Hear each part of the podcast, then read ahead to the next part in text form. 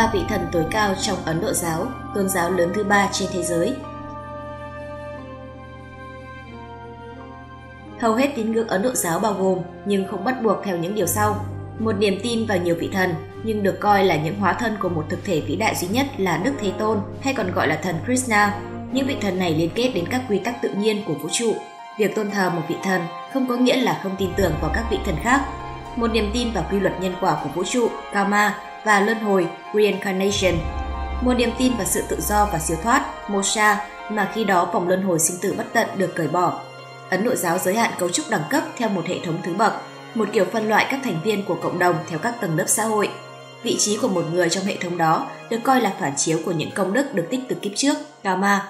Hệ thống ba vị thần Hệ thống ba vị thần, tiếng Ấn Độ là Trimurti, tam vị quý nhất thể, theo cách gọi của phương Đông, The Holy Trinity, theo cách gọi của phương Tây, là ba vị thần tối cao trong Ấn Độ giáo, bao gồm Brahma là đấng tạo hóa, The Creator, Vishnu, thần bảo hộ và giữ gìn, và Shiva là vị thần của hủy diệt nhưng cũng là sinh sôi và phát triển. Brahma Brahma được sinh ra từ một quả trứng vàng, hoàng kim thái tử Hiranyagarbha trôi nổi trên mặt biển vô biên. Sau khi trứng nở, thần được sinh ra, những mảnh vỏ trứng bay ra xung quanh tạo nên vũ trụ. Thần nặn cho núi cao, đào biển sâu, tạo ra hình dáng và thổi sự sống cho muôn loài, trao sinh khí và sức mạnh chi phối vũ trụ cho muôn loài. Khi lấy khí chất của mình tạo ra muôn loài, Ngài tạo ra một người đàn bà tên là Satarupa. Khi ngắm nhìn người con gái do chính mình tạo ra, Brahma đã bị dục tính mê hoặc và nhìn đăm đăm người con gái đó. Satarupa phải lấn sang hướng khác để tránh cái nhìn của Brahma. Brahma liền mọc thêm một đầu để nhìn ra phía nàng. Nàng lại nhích sang hướng khác để tránh né. Sau khi đủ bốn phương thì nàng bay lên trên, Brahma lại mọc thêm cái đầu thứ năm. Cuối cùng hai người trở thành vợ chồng và 100 năm sau thì sinh ra con người đầu tiên. Sau này, Brahma bị Shiva hủy mất một đầu nên chỉ còn bốn đầu.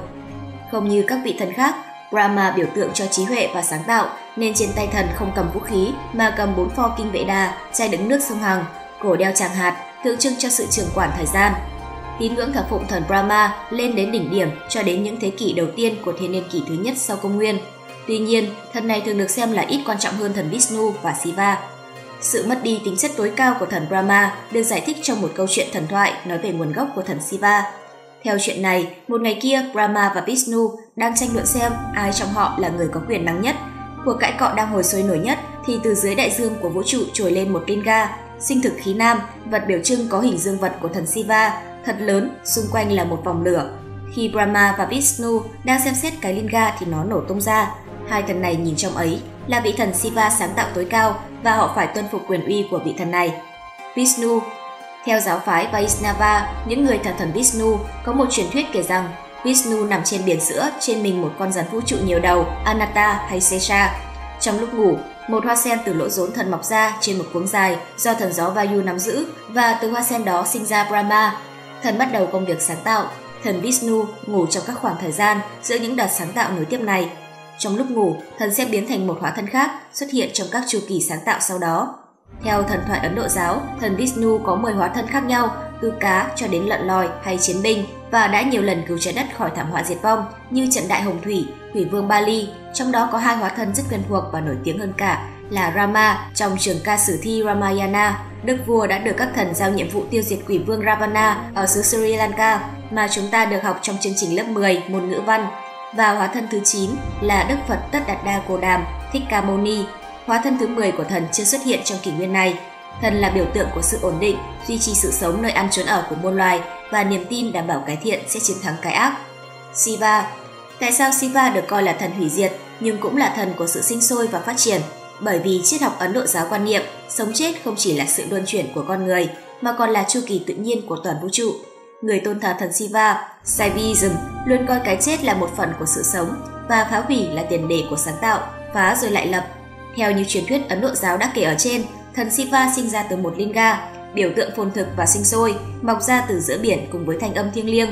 Thần được miêu tả với hình dạng âm dương hợp nhất, với nước da trắng tượng trưng cho sự thuần khiết, hình tượng bán nam bán nữ và có con rắn tượng trưng cho sự hủy diệt cuốn quanh cổ. Thần có ba mắt, có thể nhìn thấu quá khứ, hiện tại, vị lai. Thần liên tục hủy diệt và sáng tạo thế giới. Truyền thuyết kể rằng chư thần vì muốn trường sinh bất tử nên dùng con rắn Vasuki khuấy đảo đại dương vũ trụ để tạo ra thứ nước cam lộ. Tuy nhiên, con rắn quá mệt nên cuối cùng đã phun nọc độc ra, đe dọa tiêu diệt cả một loài. Siva bèn đến tiếp cứu, ông dùng miệng mình hút hết nọc độc của con rắn, cho nên cổ họng ông bị thâm tím.